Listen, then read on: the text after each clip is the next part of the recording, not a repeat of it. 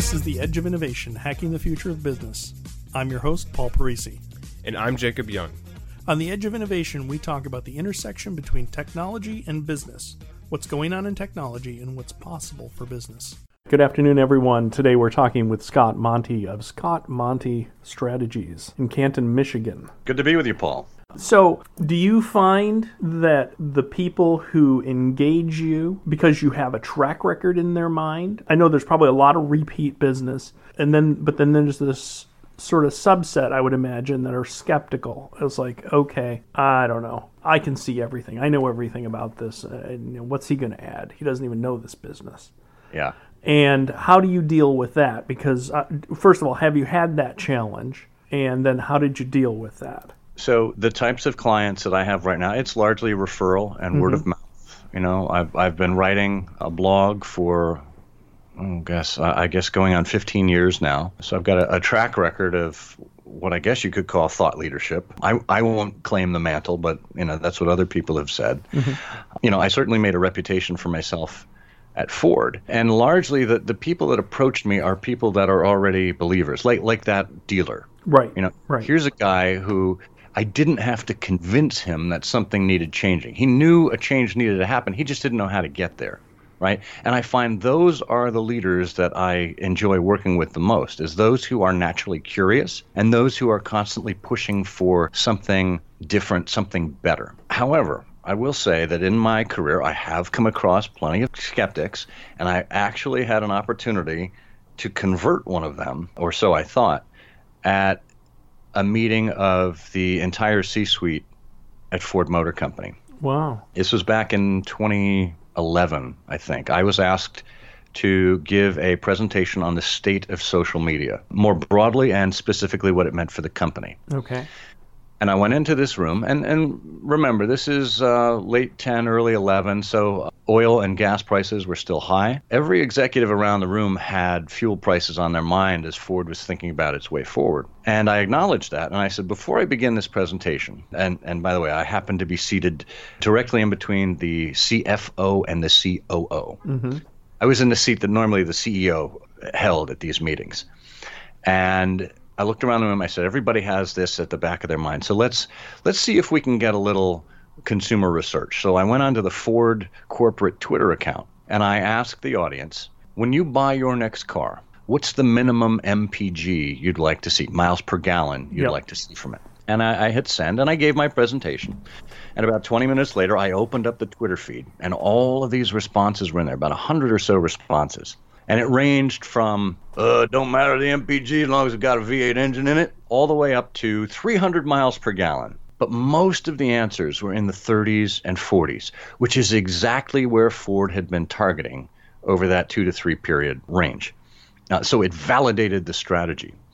And the CFO, the guy who was the most skeptical of digital and social, who wondered whether people were wasting their time, whether this was productive for the company. He pushed back from the table and he put his reading glasses up on his forehead and he looked over at me and he said, Do you know, if I had insights like this every day, I would find it invaluable. right? So, in that very moment, I made a believer out of a skeptic. Mm-hmm right? And it was all about speaking his language, right. putting it in a frame of reference where he could work with it.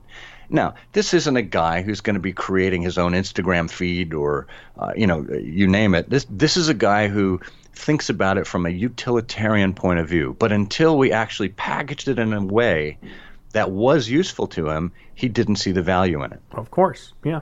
Uh, how would he know? How could he perceive it? Right. It's as good as not existing. Exactly. Fascinating. Fascinating. Now, you said, d- did he continue to believe or did he wane on that? Well, he did because we he was the guy we had to go to when we wanted funding. Uh-huh. Yeah, obviously we had to prove our case each time, but we didn't have to prove the fundamentals to him. So it became uh, less a frustrating exercise and more of an exercise in creativity. Okay, all right. So now we uh, we have a lot of our listeners are small to medium sized businesses. They'd love to be Ford, which was once a small business, um, but it took them uh, a little while to get there. Um, Still fully owned. that's right. That's true.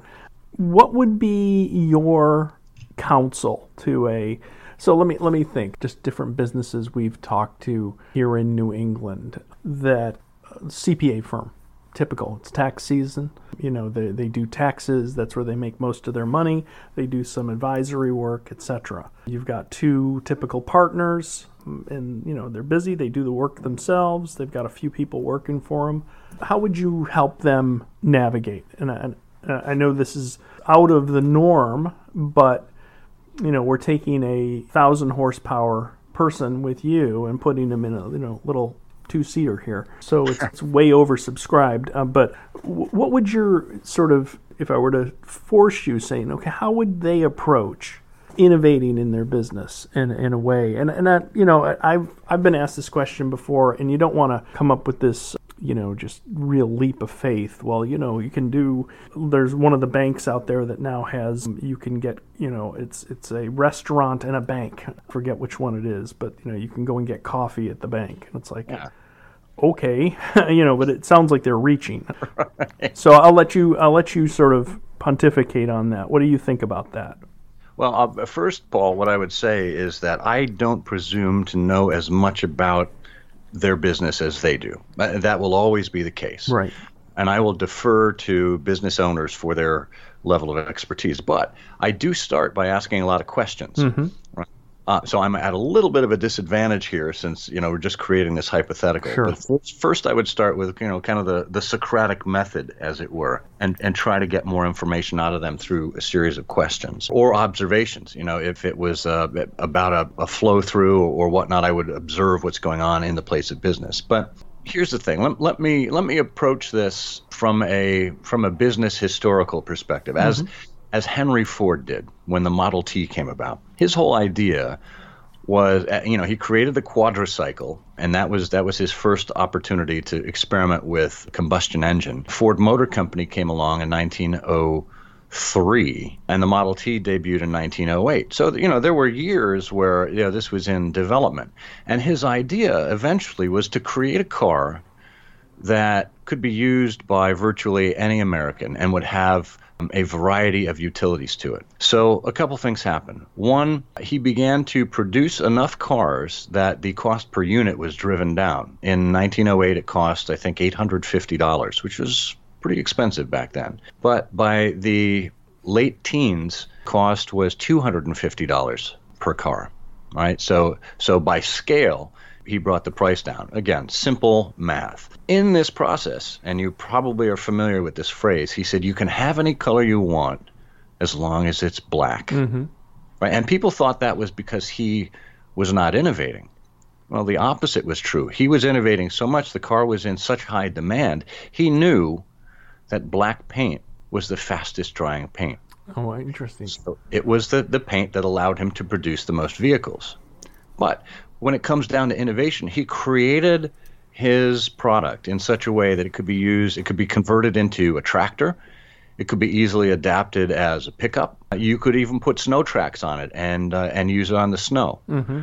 Right. So he was already designing something with a better customer experience in mind, and it started small and it got big. And I think the same thing applies to whether you're a CPA or a real estate agent or what have you.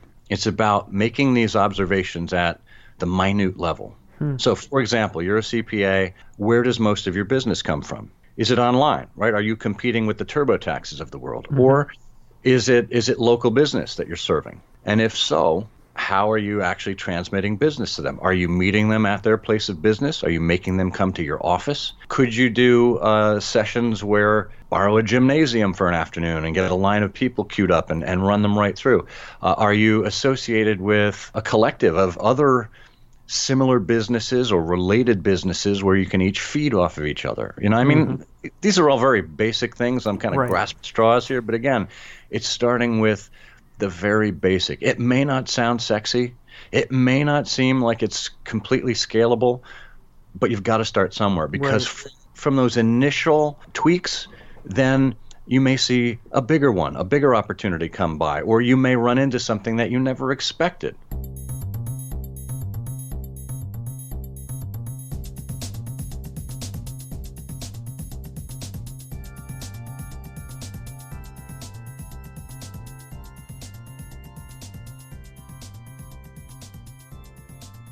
You know, if you're the bank that has op- opened the coffee shop, okay, um, I don't know why people want to spend so much time in a bank. Right. I've seen auto dealers with coffee shops. Well, people are getting their oil changed and they want a more premium experience rather than the stale donuts and crappy coffee on the sideboard there.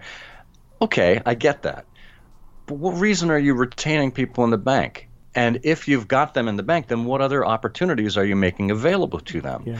Would you have other small business owners available to do an open house with them one day per week? Uh, at that coffee shop or a mm-hmm. seminar or something to help them grow their business that's a value add that doesn't feel like it's some kind of awkward square peg in a round hole. That's interesting. So I want to go back to something you mentioned about the initial years of the car with, with Henry Ford.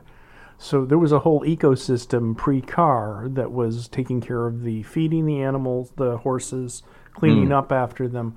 What would have now? This is ultimate hindsight, but what would you have counseled the horse manure cleanup people to do? You know, thinking about it from now, it's like okay, I go around, I've got some low-paid people, low skilled, mm-hmm. and I pick up horse manure, and that's my job, and that's my business and I can't imagine a world in which there are not horses on the street of New York. Mm. What would have been, let's go back, and what would you have counseled them? How would you, I'm even just thinking myself, what would I would have counseled them? And, and I know the rest of the story. Yeah. Yeah, well, I, we, we certainly have the benefit of hindsight now. But uh, what I like to help executives do is to think in terms of analogies. I'll, I'll give you an example. Back when social media was first rearing its ugly head in business, and, and there were a lot of skeptics back then. I mean, again, something we take for granted now. But uh, you, you think about the advent of, of Twitter and of Facebook and well, even even email at a certain point. Mm-hmm. Somebody shared an article with me from a business journal, and it, it was kind of like a case study that all these employees uh, were petitioning the boss to allow them to have access to this new technology. And again, the boss, very skeptical, was concerned that it would be a, a, drain on productivity. But in order to assuage his employees, in order to, to get them off of his back, he said, "Well, let's let's run an experiment. Let's let's set up kind of a central kiosk out in the middle of everyone's desks." Mm-hmm where we can keep an eye on this so so we know that people won't be wasting their time and they won't be giving away corporate secrets or anything like that. It'll be kind of a public a publicly available thing. And do you know that that business journal was from the 1920s and the technology was the telephone. Hmm. Right? Now, again, you think about how closely we use all of these utilities from telephone to email to, to digital and social. It's just taken for granted. So put yourself in the situation of the horse manure guy. Mm-hmm. The question is, what kind of analogy could you present to him to help him understand that there will be change coming? We may not know exactly what it's going to look like, but you need to be ready to adapt. It could be that with the advent of streetcars, let's say, that began to reduce the the number of or at least the routes of horses and, and carriages in the sure. city. So already they had all right, well we're we're only operating on uh, on the side of the road now. You know, we're not operating in the center. Or now we've actually seen more of our business driven out to the suburbs rather than the city center, mm-hmm. right? So we can already begin to see some of these things. So, you know, my recommendation would be if I were, you know, more farsighted than than uh, some folks. This, this is the interesting thing, Paul. I tend to pride myself on my knowledge of, of history and literature and the things that have already happened. Right. But at the same time, I kind of think of myself as a futurist, right? Because if it, what's past is prologue. It's quite right. quite simple as that. Shakespeare knew what he was talking about. So to say to the manure guy, you might think about, you know, focusing on places where we know horses are going to be needed, uh, regardless of how this car thing works out. Mm-hmm.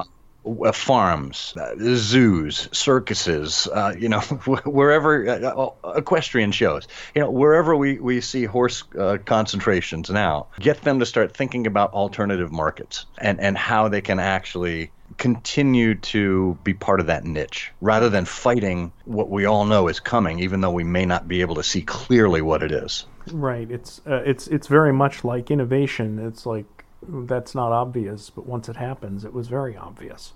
Exactly. I think it's the core of the issue here is how do you get people to take the leap to understand or even take the leap to consider understanding what might be. As you're aware, we've been talking with Scott Monty of Scott Monty Strategies, and there's going to be a whole bunch of show notes based on what we've talked about, and we'll have his contact information there as well. So, Scott, thank you very much for, for coming on the show. Appreciate it. It's my great pleasure, Paul. Thank you.